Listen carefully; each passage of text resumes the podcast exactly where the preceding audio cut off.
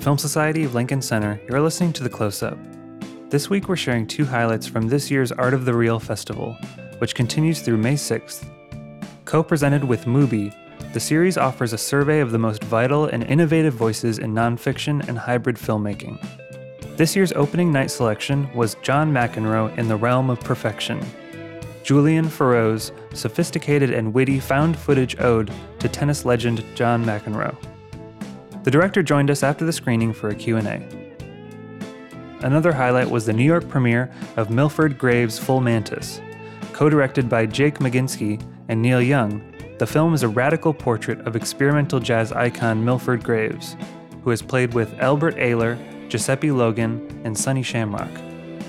Neil Young, Jake Meginsky, and Milford Graves all joined us for a Q&A after the screening. Let's go to that now followed by our Q&A from the opening night screening of John McEnroe in the Realm of Perfection.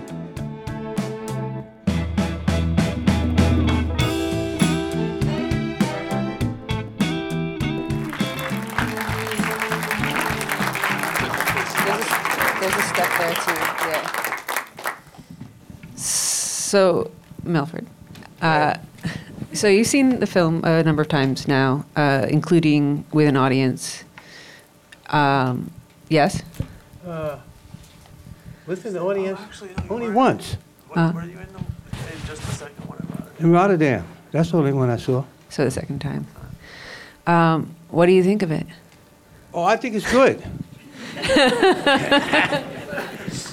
I think it's, uh, yeah, uh, it's pretty cool. It's got me thinking, you know, looking back, Yeah. reminiscing. Yeah. Hello? oh, it's yeah. better. It's better. Reminiscing. And uh, I was thinking about when I, uh, it's an old story, when I first met Jake, this young guy coming up to Bennington looking all hip. You know, my Bennington crew, you know, coming to my classroom all hip, you know, and so on. And, uh, but we, uh, we stuck it out together, you know? Indeed. Yeah. So, um, you, Jake, you started working on this like a decade ago, you said, or even longer? Uh, yeah, I mean, it's had a had different shapes at different times, but I think I started recording The Professor about 15 years ago, um, 2004 when I got up to Bennington. Pretty re- soon after that, I asked if I could record some of the lessons we were doing, one-on-one lessons, uh, kind of late at night after the advanced percussion classes, and I'd record some of that and so I could listen to it back myself. Um, and uh, soon after that, started um, filming uh, on my own. And actually, Marcus, who's here somewhere, Marcus DeMaio, who's the third camera person, um, came down to uh, to the professor's house, and we started filming. Thinking of film, thinking of an archive, um, helping out with projects as they emerged, and. Uh, over time that gained momentum.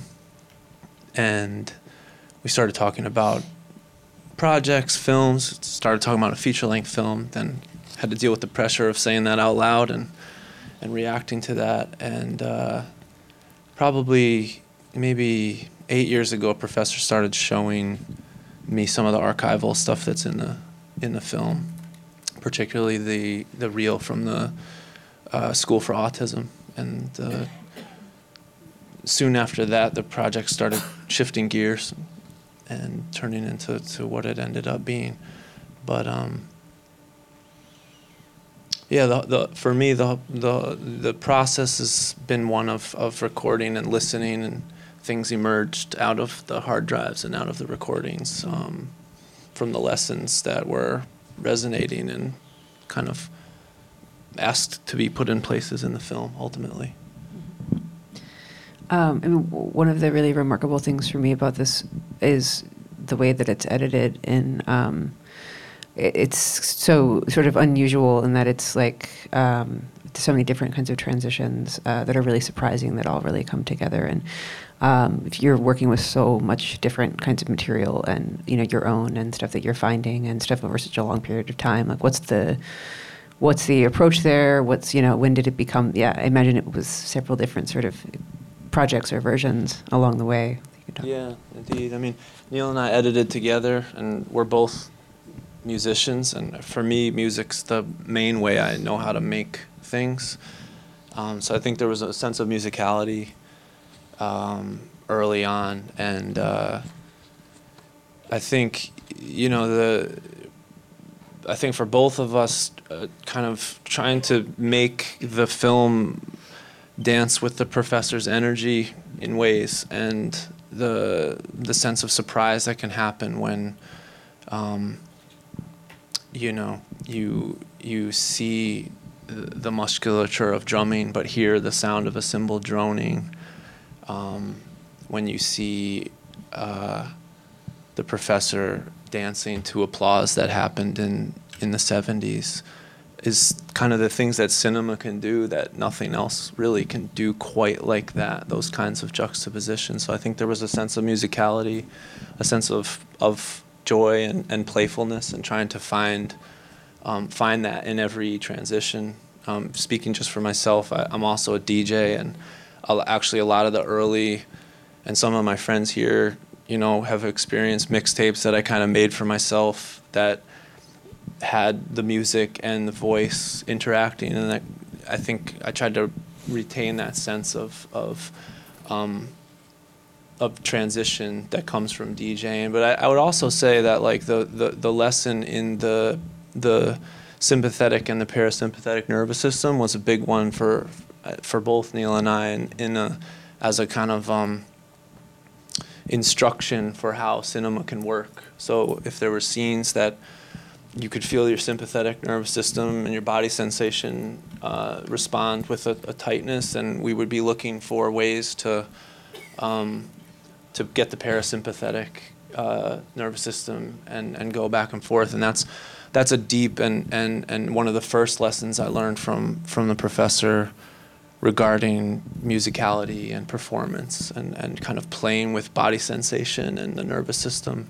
Um, I think you can you can really examine the film through that lens and uh, and find a lot. As well, I mean, as as well as like the the dualities. I mean, there's a lot of a lot of two two shots or or doublings. Um, the professor's head, the the um, kind of off on off thing that's happening that I think is like uh, I'm losing my train, but but basically, yeah, that that, that sense of like uh, surprise that happens from these things going back and forth. And how did you come into it, Neil? Oh, I, I came into it about three years ago. Um, Jake and I have been playing music together, uh, sharing a lot of bills. Um, yeah, I guess we'd known each other for many years before that, and Jake had been telling me about this project and in, invited me along. Um, when, was, when I was transferring some footage for from him for him, and then uh, yeah, that Brandeis show, I, I came along and shot, and uh, the, the footage seemed to seemed to sing, so it was it was cool and uh, yeah. yeah. and then and then for us it was just a, a, dialogue and editing. And you just you've been a willing participant along all along the way, Alfred. Just you've been willing to be shot and and you know share your teachings. Just uh, let, letting letting these guys you know, put the camera on them and tell them to go. Yeah. yeah. Know, Are there ever? Go ahead. I, I, told Jake I don't want to. I don't tell these guys what to do or how to do it. I just want to be surprised. Uh huh. You know, yeah. sometimes you know you, you know, as an artist, you start to tell other people, you know, I want this shot, I like this shot. I said, this time I'm just going to let it. I'm not going. to, I don't want to get involved. I'll just do. Yeah. I'll just do it, and they'll capture what I'll be doing. Yeah. And uh, it's like so it'd be surprise to me uh, uh, uh, as well. You see, uh, those lessons that we had, and uh, I see several of my Bennington students in here. Uh, and that, uh, the, the, gentleman came up to me and said, I was a student of yours in 91. And I didn't want to say nothing to you then. That was earlier today. I looked at this guy and said, 91? I'm trying to figure this guy out. Who is this guy? And I said, well, that's great. You know, get somebody from 91. And I see a whole bunch of people. I see John Blum over here smiling at me. Came back in his master studies. We had a one-on-one and told him, I want you to play some montunos, man. And John want to tear the keyboard up. I said, we're going to play some montunos. So, you know, I purposely would put people through a different kind of um, mindset. And then I would get like um, uh, feedback and the, and, the, and the student evaluation forms at the end of the term. And one of the greatest things they would always say, "Well, we talk too much." So I'm saying, what are you going to play on your instrument? A lot of theory? I said, you got to have the story. So what Jake is saying, the story we had was like a story behind it. You know, so if you don't have no story behind what you're doing, what's the purpose? Getting them doing a lot of mechanical exercises and, you know, following some rules that's been around for the longest, that you have no understanding of why you're doing it, but you're doing it because you want to socialize, you know? And so, uh, so when he said like we had one-on-ones, it was, it was big one-on-ones. I mean, I would actively part- participate. And I, I see uh, uh, one of my favorite vocalists here, Lisa Sokolov, that was one of my students, and I've always told her she was a special kind of voice. Uh, because I used to sing, s- make certain sounds, and I would say, "Well, where do you hear it at?" And she would always pinpoint it. And I said, "You don't teach that, you know." So uh, I'm saying it's great to see some of you here, uh, you know, from back in the days. So um, uh, I understand what you're talking about. You know, it's like the relationship we have had is that and what we have been through is like feeling them out and not just doing some assignment. You know, someone comes out they have this assignment and they don't even feel the subject. You know, and that's that's the worst way you can do it. So I look at this here with a, a, a lot of a lot of uh, you know the, the feeling part, and um, I mean they did a job because we have some material. You guys has got some material to pick from all of this. You know, there's so much more to go. You know. I would say a lot more films could be made. Oh yeah, a, A lot more. bunch of stuff. I'm seeing that. I said, invite all of oh wow, some real dynamic stuff. You know, and he didn't. He didn't see that. They didn't really see the archives we have. We we we have that we were the official MMA UFC guys. And say, you crazy man, you know, doing that stuff. But uh, you know, it was, it was bang 'em up, bang 'em up. And you know, the great thing is, um, uh, this is the first time. This is the first time that uh, in my performance, and it's amazing because I said, well, you know, one day maybe I'll be doing something in the Lincoln Center area and my family will be here. So, uh, uh, with my three grandchildren and my wife and my other five children, please stand up, you know.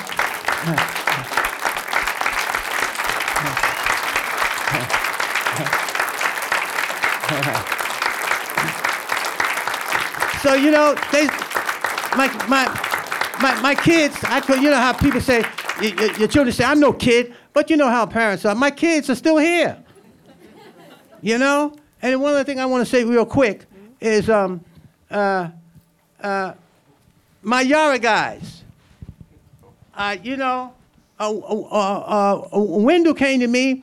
Wendell was what, about 20 years old. Hector, Lester came to me, 17. Lou, I forgot your age, but Lewis, Lewis and the guy in there, we we were uh, smacking each other on the chest. So with my Yara guys step up, even Damani, who came later, and the guys, you guys, guys just step up, you know, just that's that's uh, still hanging here, you know.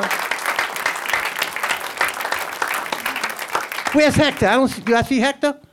So uh, I'm finished. I, um, I have more questions for you though. Oh yeah, huh? um, I wanted I wanted to ask about your like that impulse. I know you you- collect all kinds of things and acquired all kinds of things, but this Right. um, this archive of, of video footage that you have in particular, what was that? What's that impulse, and what it- you know what in particular er, have you been you know have you been intending to collect and keeping it, and why? Well, what made me do that is because in the 1960s, we were not really archiving things with, with cameras. We wasn't audio recording or nothing. And I said, wow, that was an error. Because all we can do is talk about what we used to do in the 60s. And we have hardly very little footage or any audio material and any of that. And that said, I said, I will never make that error again. Mm-hmm. I said, I'm going to archive this stuff because, especially for like the younger people, you know, and being in, you know, being in education, academia for such a long time, I wanted to really show people what took place in the 60s, especially from the, uh, the music community. And you're trying to explain this stuff, and they said, wow. if only we had somebody archiving stuff and some of the things that took place and just just uh, rehearsals. Um, like we, we don't have that. We got we got photographs, and so and and in my martial arts thing, that was always not. We would sit down and we would look at things and we would analyze what we were doing. Everybody can see their things. Uh, the problem is I have so many doggone tapes home that it's the thing now is, is transferring this stuff. you know, uh, so uh, it was bas- basically because of what happened in the '60s, uh, and then when you come into the uh, the, the 90s, or you know, and in the 2000 era, and people say, "Well, do you have any audio or an- any AV material in that?" You say no. So I said, "No, that's it." So. Did this project help to start that, you know, digitizing and transferring and stuff process? Are you doing that? Or, or, or are you guys starting to? Well, well, these guys have started is that doing that. the- Yeah, yeah, yeah. I- yeah. I mean, I had a pack of not- photos. Not, not you, but yeah. Yeah, I I had a pack of digitize photos whatever he there. tell whatever he Yeah. tells me to digitize. okay. Yeah, I just I just give him envelopes and stuff, and this guy's an- archived all the stuff. Now it's the, the you know getting some of the the, the audio stuff, um, and uh, I mean I have audio s- stuff. I used to sit down and and uh, I would just uh, put on the reel to reel, and th- those things I cherish. You guys haven't heard when I was in the '60s getting techniques and stuff together, you know. Uh, that's more important than people say, well, why don't you write a book? I said, you need to listen to it. I'm not going to try to notate stuff. Listen to it, because that way you'll hear it. But that stuff, I got piles of stuff that's uh, unbelievable. I'm going to open it up. And then, Mr. Graves, thank you so much Yeah. for your insight and your wisdom. Um, You must have been a great math student, counting all the time. I'm really impressed, like, when you were learning drumming, did you, how did you hear the rhythm? Did you start just doing four-four beats, and, and how do you open it up to be able to count and then embellish on all of that counting? I'm really impressed by that. Well, I'll tell you this. I wish I had some of my friends here that I grew up with in their 70s, 80s, and 90s now. And I was always an oddball character. You know, and people would say, well, how did you, how did you do that? How did you do this? And I would really, uh, sometimes I'd be talking nothing. You know, I'd be trying to make up some kind of theory about what happened. And I said, I don't know. I just do it. Really, you know? And sometimes you just do the thing. And what I had to do is try to get more intellectual to figure out what was happening. And, and then I found out the best way, which we did with Jake. We'd sit down, maybe you have a conga, I have a conga, you know, and we play and play. And I said, okay, now you got to get the feeling like this here. And I would play a feeling. And I'd say, play off of me. You play off of me. And I said, I'm going to give it to you. I'm going to give you something to try to stimulate you and inspire you to say, well, you can do it. You can do it. And um, uh, f- for example, this is, this, is, this is real quick. When I was uh, uh, uh, working one time, well, I was actually going to school called, uh, it was, a, it was a, technician school, uh, and he called it Eastern Technical School. And it was a one-year course because I didn't want to go back to any kind of four-year school because my intentions was in the late 60s was to uh, uh, study medical laboratory technology, pack my bags, move to Africa, and just drum and do some field work in, in, in the medical area. So anyway, I'm into this. Um, I, I, I was like above the average student. I was like 32 years old at the time. So anyway, uh, the, the two teachers was trying to uh, uh, figure out how to change one measuring unit for this particular laboratory test into another unit. And they were they down there, they down there writing all these equations, and they couldn't get it. They couldn't say, "Well, we're stuck here. We don't know how to do this here because they don't talk about uh, making this kind of change." And then when they left out, I said, well, "So what the hell are they? What's the problem?" And was, if, if anybody in chemistry, it was a thing called titration, where it was trying to get from one pH to another pH. So instead of trying to write the equations, it was a waste of time. I had one particular tube putting down acid drops, one alkaline. I said, and the music, one drop, two drops, three drops, four drops. Then I count the other one. I said, well, this drop had that drop. And I figured it out. The next day they said, how did you figure it out? I said, I just start counting drops. you guys got all these fancy equations. I said, it was simple. You, you know, so, um, uh, you know, you know, maybe part two on that. maybe next year I'll be able to tell you, give you more information on how this is all figured. I do this on calculus and I do this on calculus and everybody, you know. Anybody a calculus specialist here? I don't think too many people gonna raise their hands because y'all don't know what I'm gonna say, huh? so y'all gonna, y'all gonna lay out. But when I do like with calculus, people do calculus. So I said, oh, so you mean to tell me you can calculate an object moving through space, perhaps maybe some parabolic motion, uh, and you could tell me at what time in space that that thing where it will be and so on, so on, so on. Oh yes, I can do that here. You know, I work for the military and so on, so on, so on. I said, I'll tell you what. You see this fist? I'm gonna take this fist and I'm gonna throw this fist. And if you don't intercept that fist, you're gonna get knocked out. if you know calculus, you should be able to predict it. But it ain't a machine, it's not gonna go like bam. It may go bam, whoop, bam, bam. You see? So I said, you don't know mathematics. you know, you really don't know biological mathematics. You may know physical machine mathematics, but you don't know soul mathematics.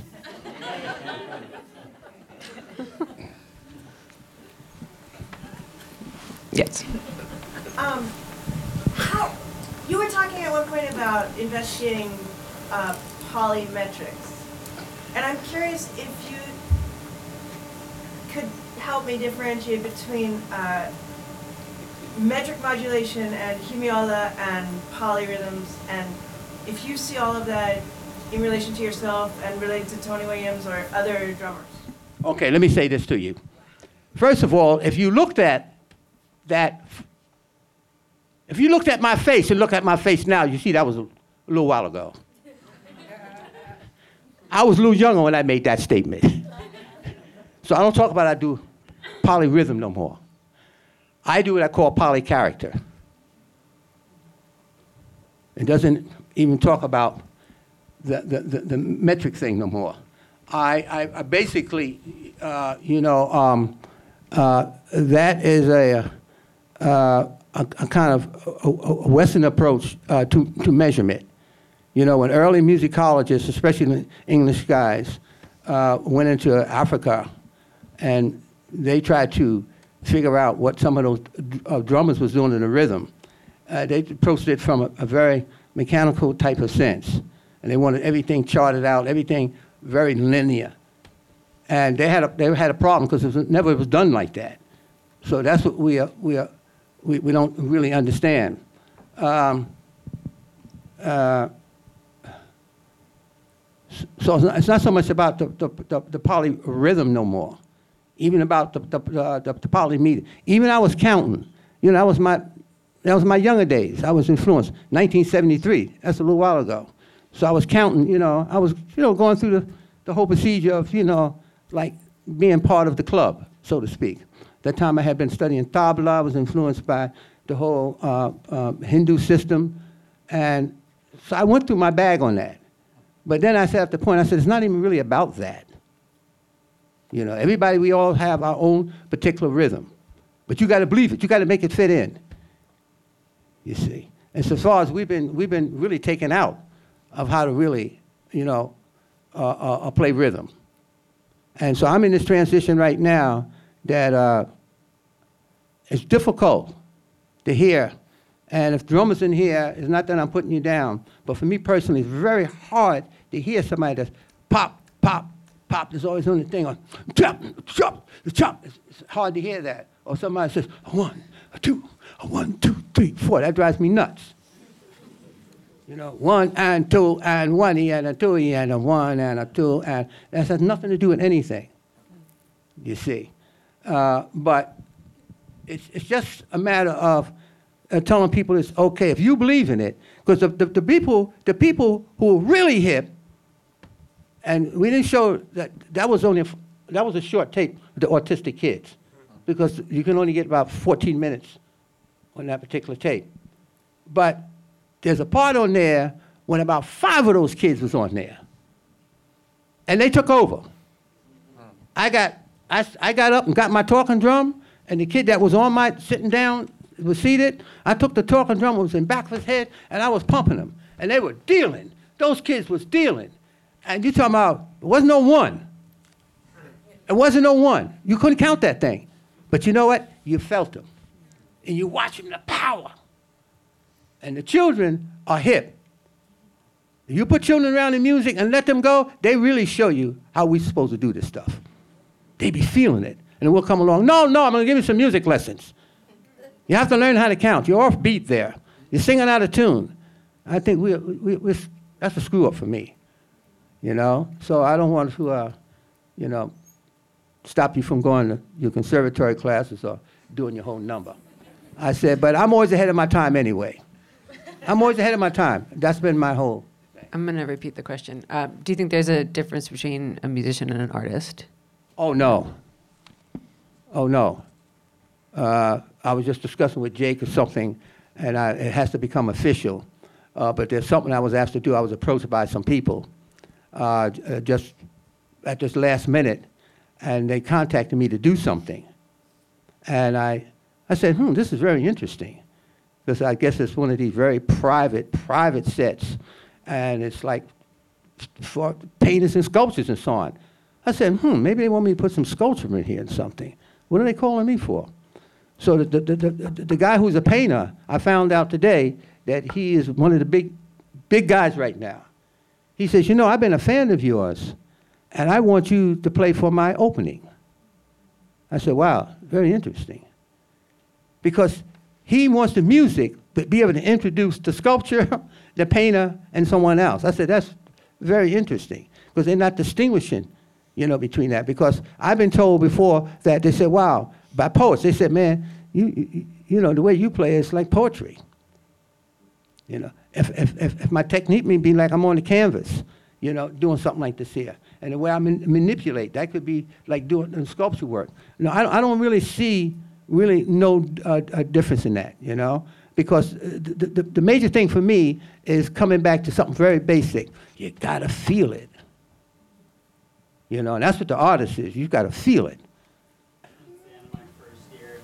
I feel like everyone on the instrument that I play, and just in general in the program, kind of plays in the same style. Everything kind of is starting to sound the same to me. And then when I play, I kind of hear myself and feel myself playing in that way. And I really hate that. Like, I, I feel like I'm not playing the way I want to be playing, being absorbed into the way that. Uh, what school do you go to? Uh-oh. Okay, so, I mean, you know, hey, uh, oh boy. I'm glad my mama and daddy didn't say, you know what, we're going to give you some music lessons at five years old. I was on my own to feel it out. I came, I was really in, in love with the instrument. And I think it's just, it's, it's, you know, the older guys always talk about some of the younger guys, they all sound like machines, man. You know, they're too calculated and everybody's sounding the same on thing here. And if they're taking that inner something out, everybody's, a lot of people I know, they're so busy looking outward, you know? And if, you, if you're a composer, you have to understand uh, this is, goes more deeper than this here. But uh, to, to, be, to be able to, uh, uh, if, in other words, if I want you to play a piece of music, and this way now, and I didn't come up this way, and somebody said, okay, I got this tune. They give you a, sheet of paper, manuscript, and they got it all notated out, and you play this game about reading a note. And then you be reading these notes, and you do that, and, and, and come on and say, well, that's not the way I want it. I was in a group with a famous bass player one time, very famous bass player, and he wanted to be a composer. And we were in this rehearsal about 15 years ago, and he's telling the string players, well, that is, uh, you're not playing my chart right. You're playing, you, the, the notes are wrong. They said, well, we're playing what you have written here. And they said, well, will you please play what you want us to play, that you have written? And when they played what was on paper, about four string players says, wow, it's written wrong. Right from the get-go, he should have played on the instrument what he wanted. We used to come out and sing something, and don't try to dictate everything you want the other person to do. You should inspire the other person as a conversation. For me, that's like me uh, coming to you and saying, I want to have a conversation with you. Now, when I say uh, uh, it's red, uh, I want you to say it's blue. You know, I'm not dictating the conversation, the language I want you. It's a conversation we have. So why the hell are we doing that in music? Why are we doing that? Causing you to vibrate the way I vibrate. Something about that is wrong to me. Something about that is wrong. I'm talking about now it's about time that we start to cultivate people. You know, we all have to be involved in here. So I feel like everybody has to get in tune with themselves and get in that vibration. And of course, everybody, all of us got some power. It's unbelievable that it's so shut down in us, we don't even realize that. All we need is someone to say, you have something to offer. You have something to offer. So let's work on it. I want to hear what you have to say. So uh, basically, I feel for you. That's all I can say. I feel for you. I was lucky to visit you at your house a, a couple of years back, and when, with, when we were there, you were telling us That's right. in terms of your heart recording, Right. And I just want to bring up something that doesn't get fully explained in the film and be maybe interesting for people to hear you talk about. But you were telling us how your research into heart rhythms was being used by doctors in Italy and other Right. places, and I wondered if you could tell us where that's been going and, and how that's been helping heal people and other things. Well, I can do that very shortly. I, actually, I've been uh, talking when I talked with my associate over there, Carlo Ventura, about uh, two days ago, because I want to get updated. And so, what they're in a, a deeper aspect of research, and which I'm listening to him, he's saying that uh, no one on the planet is doing what we're doing. You know, I contribute like frequencies from the heart, and that's what they asked me to do. I give them some frequencies that can stimulate stem cells. Because when I first started with them four years ago, I thought that the, the technology they was using uh, with uh, uh, gigahertz and, uh, and so on, so on, so on, and um, uh, I said, I don't think that's the way to, to go. I think we need a biological source. So that's how they contact me. So what these, what these guys do, they use so-called non-embryonic stem cells. Over here, when you talk about stem cells, people get uptight. You know, they're not taking them from embryos. So what happens, what's, what's happening is, uh, is, and there's different ways that you can stimulate these stem cells. They're looking for a regenerative process. I am part of maybe one other organization and a new cyber security organization that's going to protect all these, these findings that they've found. But they're, what they're trying to do over there, and, and I don't know about here in the USA, but I know over in Italy and specifically Bologna, at the University of Bologna and private research laboratories, and the, what, they, what they have found out, or what they're, they're saying that the, the initial uh, vibratory response that the stem cells took on that they got from these uh, heart, this, this particular heart melody that I gave them from an actual real living heart that was in a crisis, that was going through an adaptive process that gave out some positive frequencies to be able to survive. That in- has initiated stem cells to start vibrating on their own reaction to this melody. So now they're down into the, the ultra, ultra molecular protein level, which is some deep stuff. So what we're talking about now, it's, it's still in trial, but it looks pretty promising. Uh, and so uh, that's basically what's happening. Okay. Yeah.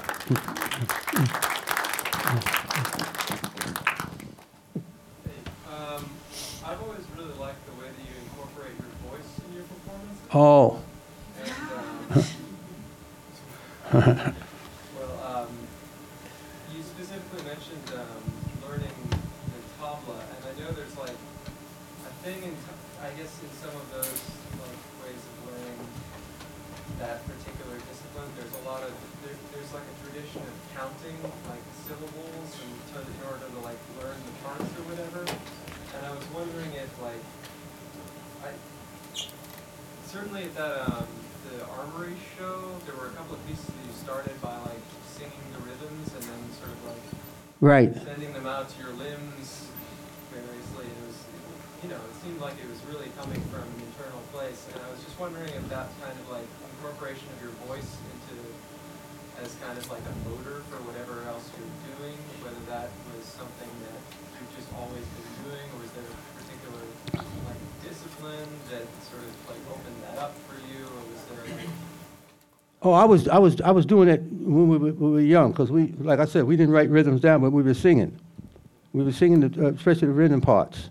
We would get together, like I would, I would walk on somebody, somebody going.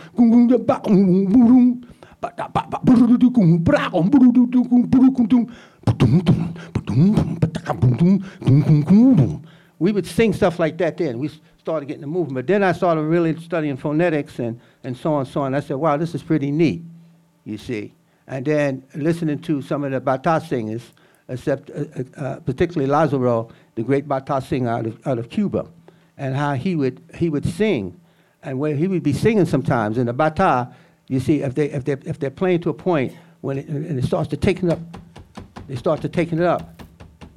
He has to come with that contrast to bring you down. They do the same thing in, in, in, in Haiti too, with, with the voice. They're very smart on that. Now they may not be conscious, they may not have a scientific understanding of what they're doing, but what, what Lazaro and those guys are doing, they're in that throat, and they're stimulating that so-called gag reflex, like you want to go like, eh, throw up, like, eh, like, eh.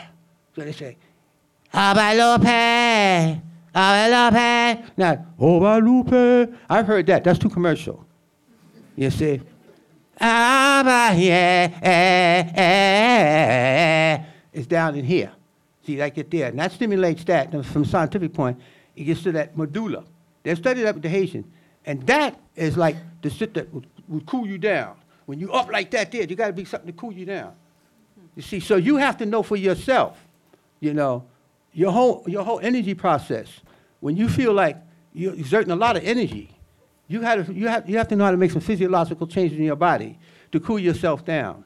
One of the things in so-called free jazz or avant-garde, when especially the horn players would start, start screaming, you know, they'd be on top of it.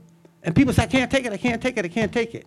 They didn't understand how they were overtaxing, you know, the sympathetic nervous system with all that adrenaline, and they'd be like this here, like this here. You see, they didn't know how to do that there.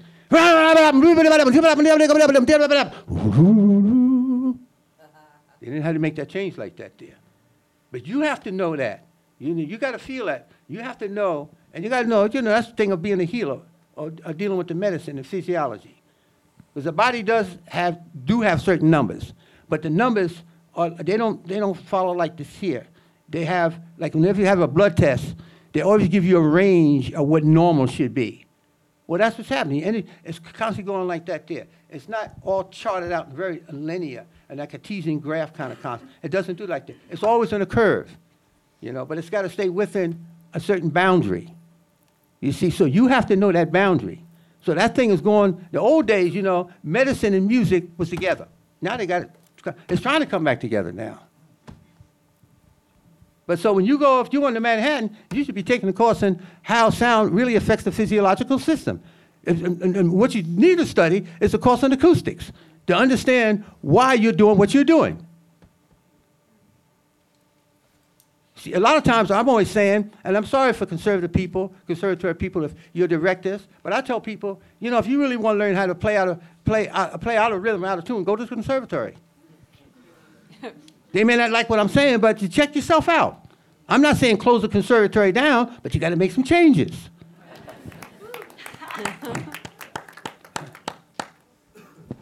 I know I'm gonna get in a lot of trouble. I love you dearly. After 39 years, I appreciate you and the family. Who's that back there? This, this is this is your your prey mantis too. Hector. Hector. So I want to say this. You made a good point. Parasympathetic, sympathetic nervous system, movement. If all musicians would just study movement, they'll get the understanding of what frequency is. Because the world hmm. moves in the frequency. Without understanding movement, you can't be a composite of the universal force. And without that universal force, which is movement, you won't understand do, re, mi, fa, sol, la, ti, do, and you won't understand movement. I love you dearly, beloved. Okay, well, now, now Hector, don't you go no place. I don't know, if you walk away like you get disappear. Now, now, Hector, my students brought Hector to me, uh, uh, me years ago. They said they went to tournament. They said they saw this guy, man. 1979. 1979. They said they saw this guy in this tournament that we need to have here. So Hector came on over to the house. And, and I, I hope you remember this, Hector, when I was told you and I told Wendell, stay out them doggone tournaments. Because Hector be throwing people all around them damn tournaments. I mean, nobody will mess with no Hector. He was with Alan Lee doing Chinese Kung Fu. You know? I seen a guy come past there, uh, Kafra, doing totally Egyptian Tai Chi. He made up that name. You know, he was in full lotus. He came down there and he wanted to sit down and do some chi, sit down in full lotus and try to do some push hands. Hector didn't do no push hands. Hector picked that guy by his elbows and took him and threw him. He said, wow, that guy is strong, man. I see don't come in here playing them kind of games. Uh, but that's Hector. But the beautiful thing about Hector, after so many years, we have reconnected. Because I told him, I say, man, it's time to reconnect and bring all you guys back together. Because everybody's in their either 50s or, or, or 60s. And uh, I ain't going to tell, say Hugh's age, but, but Hugh is older than me. You know, Hugh Glover, one of the saxophone players. And, I don't know. And, and Joe Rigby, I think he's sitting back up there. You know, it's good to have these guys here. He came out from Philly here. And uh, so whenever you, whenever you hear me tell that story about Joe Rigby, about Joe Rigby, the guy who took me to uh, Copa City to hear Coltrane, and he was talking about Coltrane. I didn't know who the hell Coltrane was. Was that about 1962, Joe? Yeah. 1962. He said, we're going over here to hear this guy, and he was a top saxophone player. I said, okay. And then we sat close to the stage, and then when Elvin was on drums, he said, that's the top drummer. And I listened and played my favorite things. I said, well, he's the top drummer? I said, hmm. I said, you can do that? Because Elvin was a little bit on my loose. I went and borrowed Eric Brown's drums, my guy in the projects. I said, Eric, can I borrow your drum for three days? Three weeks? He said, man, I get my drums back. I said, yeah, I'll get them back. I said, man, I'm going to play me some traps right now. Because if you can play like that little Elvin, but I heard things coming out the whole African rhythm thing, in the whole diaspora, I heard things that he wasn't doing, you know, in meters of, of, of three. I said, man, I hear all these other kind of rhythms going on. And so Joe was the guy who really introduced me, uh, one of the guys to make that change. But we knew each other from the Zicinians from high school, you know. 17, That's right. We had our little social club. And so, so Joe is one of the main guys who made me look at another kind of way of saying, like, like looking at jazz. Because I was, I was going to do my, my old Afro-Cuban, Afro-Caribbean. That's all I wanted to do because there was more drumming stuff going on. I didn't want, jazz guys wasn't turning me on. They was too hip. The little brushes, man, and you know, little offbeats with the left hand and the snare. I said, man, ain't nothing going on. Come on, hit them skins. So when I did finally come out to hit the skins, they told me out, Milford Graves, you gotta check him out. He's a, this avant-garde drummer. When I first read some critics said I was avant-garde, man, I went to the dictionary and said, what the hell is avant-garde? I said, so that's what I am, avant-garde? So people say, what do you do? I said, I play avant-garde, man. I was following orders. I didn't know what the hell no avant-garde was. so, so, anyway, uh, what time is it? One o'clock? we, we, should probably, we should probably. Yeah, because because my driver said to call him at 11 o'clock. I hope he's still out there. I think we got you. I guess we should probably wrap it up. Uh, I, I, have a question for kind of all of you. Um, you this this film isn't you know it's not just like you only worked on this film you've, you've, you've had this like long relationship together um, and so i'm imagining that y- you know you'll keep going in various ways so is there a specific project you're, you're working on or it's just continuing to hang out or uh, definitely yeah. continue to hang out and uh, yeah there's a lot of projects going on all the time so I'm, so, I'm sorry I, I don't I don't want to be uh, interrupted but uh, uh, uh, Kim don't you drive out here, because you may have to drive me home. No, we got That's my oh, okay, Tyler, you tell that guy I'll be out there 11:29. You said 11 o'clock. I ain't taking no subway home. no, we got you. I'm sorry. I'm sorry. No, it's okay. It's good. Um, thank you so much. Thanks, everybody.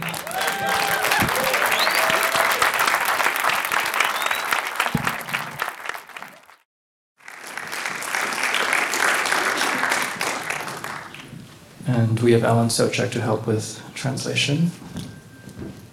So we don't have a lot of time, so I'm, I'm probably just going to ask a couple of questions and then I'll open it up to the audience. But um, I thought I would just start by maybe you could tell a little, people a little bit about your um, your job. You're an archivist, and that is how this film came about. Um, so I guess a two-part question. I'm curious how this particular film came about in the course of your work, um, and also how you see this film in relation to in relation to the genre of the archive film, um, because I think you know it's it's a pretty established um, type of film, but often when you see an archival film, I feel like it's it's often the images are used to illustrate something, or they're used as an, to to help make advance the argument of the film, um, which doesn't seem to be the case with with this film.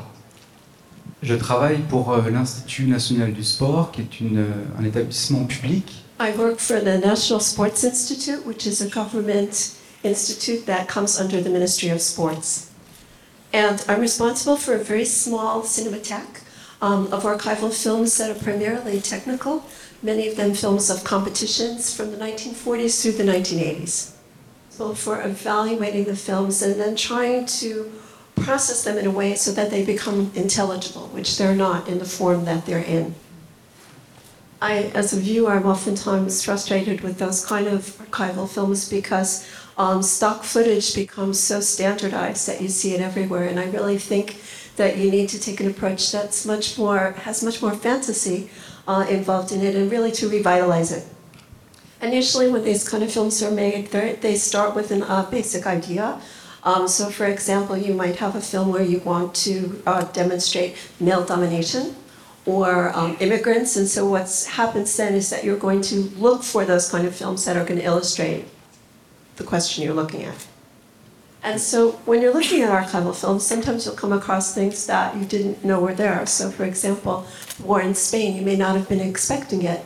But when you come across the film, then you're going to look at it and try to think of how you're going to use those films. In my case, I had a very, very kind of new and particular relationship with the archive that I was working with because normally what you see is, is um, the archives are used to support an idea. But here, it was really the archives themselves that provoked my ideas, that really generated my interest. And each time I opened another, another reel, I had another idea. And I worked on this film for three years. And during that time, the editing process was very important because it was there that all of these different parts became interwoven and interrelated. And those very small reels that you see at the beginning, there's really no continuity in them. And when you look at them, very often you have no idea which competition it is that they're showing. So it really was something that I had to had to look to very carefully. And I work on particular moments, and it was very important to look at the image in order to understand what was happening. So um, I guess just to follow up, I'd, I'd, like to hear you talk a little bit about what you know, what those ideas, what what ideas did those images provoke in in, in you, and um, you know, at what point did this cache of footage, um, you know, these rushes of, of McEnroe really become like this this sort of essayistic film about sport and cinema and the relationship between tennis and cinema, and, and you know that this you there's a lot of uh, kind of references and, and, quotations in the film, and, and, and Serge Daney seems to be like an important one, and he's obviously somebody who wrote about that relationship. But was that a pivotal thing for you? I mean, when you were looking through the footage, I'm, I'm curious about you know how the film took shape from that point. I was stunned. Uh, I know that's.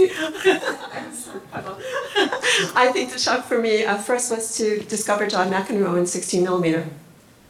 And you have to understand that at this time period, which was the 1980s, most of these kinds of, of competitions were um, filmed in video. And so to find it on film, it really gave it a whole new prism with which to view what was happening and a whole new way, which changed the way you look at what's happening.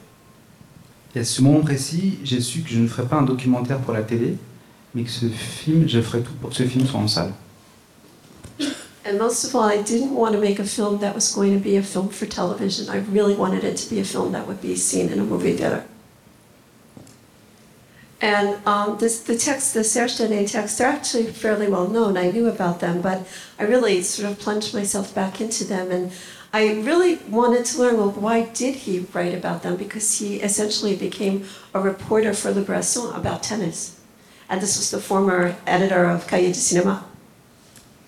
And I discovered when I read his work that it really is something that's still very, very relevant. And he has a really, a very correct way of analyzing what he was seeing.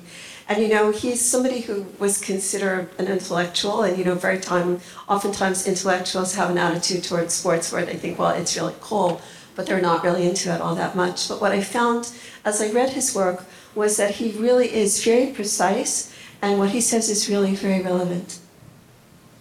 More so than some of the professional sports journalists.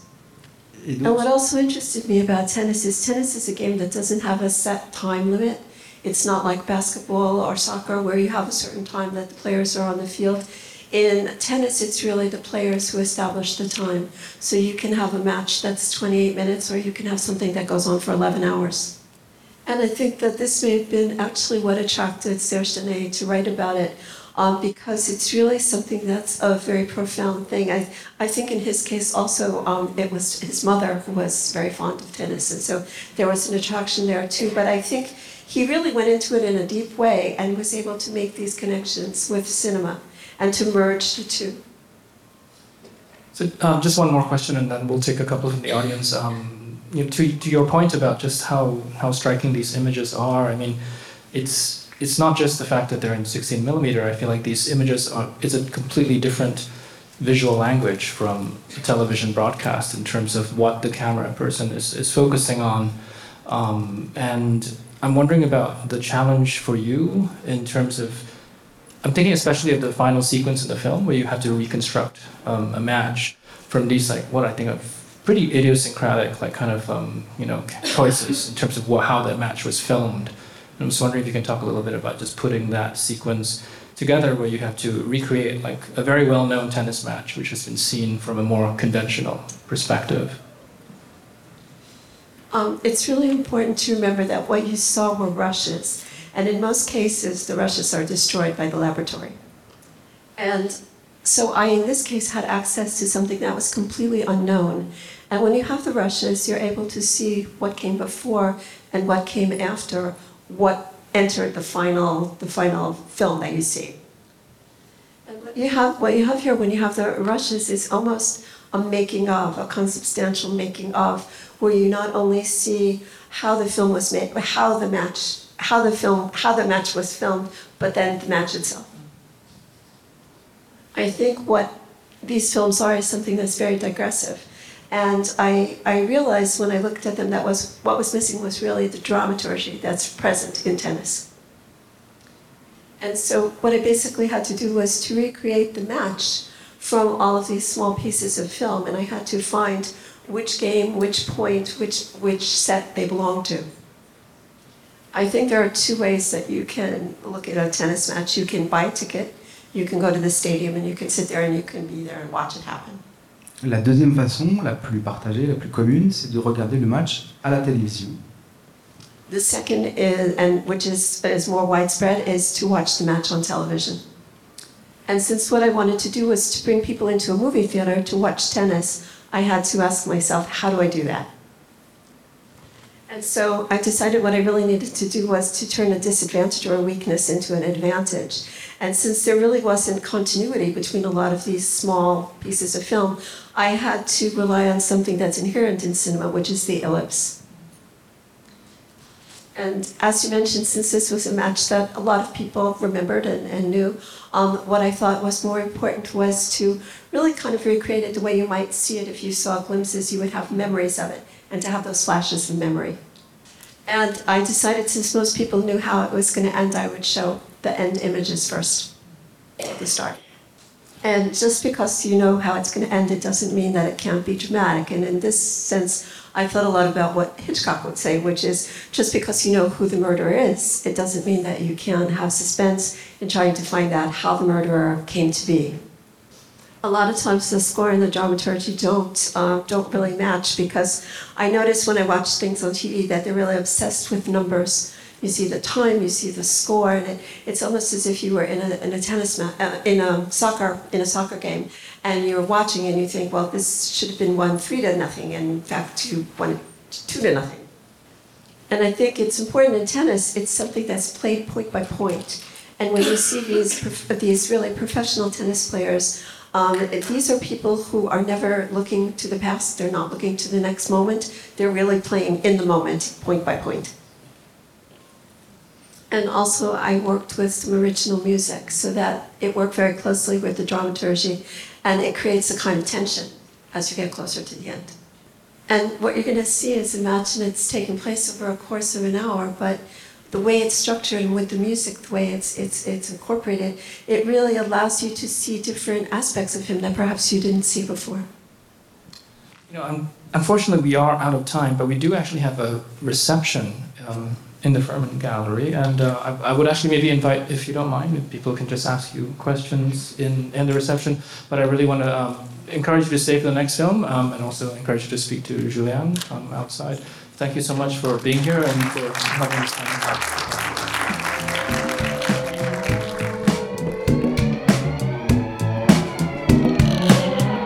The close up from the Film Society of Lincoln Center is produced by Michael Odemark. Our opening music is by Steelism. You can subscribe to The Close Up on iTunes and Stitcher. The Film Society of Lincoln Center is a nonprofit arts organization based in New York City supported by individuals just like you. Founded in 1969 to celebrate American and international cinema, the Film Society presents year round programming recognizing established and emerging filmmakers, supporting important new work, and enhancing awareness, accessibility, and understanding of the moving image. To learn more about what we do and support the Film Society by becoming a member, visit filmlinc.org, F I L M L A N C.org. The Film Society of Lincoln Center. Film lives here.